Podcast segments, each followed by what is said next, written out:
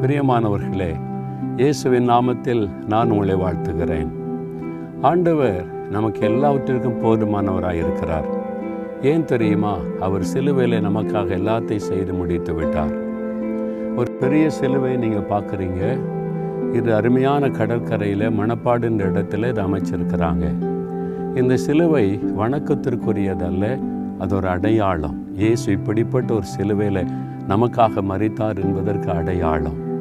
அந்த சிலுவையை பார்க்கும் போதெல்லாம் அந்த சிலுவையில் அறையப்பட்ட இயேசுவை நாம் நினைவுக்கு வரவும் தியானுக்கும் தான் இந்த சிலுவை அடையாளமாய் வைக்கப்பட்டு கொண்டிருக்கிறது.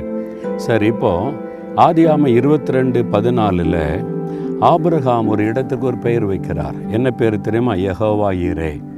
அதுக்கு என்ன அர்த்தமாம்? கத்தருடைய பர்வதத்திலே பார்த்து கொள்ளப்படும். இன்றைக்கி உங்களுக்கு ஏதோ ஒரு தேவை இருக்குல்ல?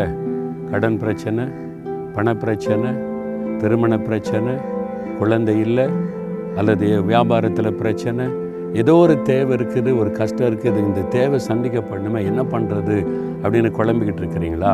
கத்தர் பார்த்து கொள்வார் எகோவாயிரே நீங்கள் சொல்லுங்கள் எகோவாயிரே நீர் பார்த்து கொள்வீர் நீர் தேவை சந்திப்பீர். நீர் குறைவை நிறைவாக்குவீர்.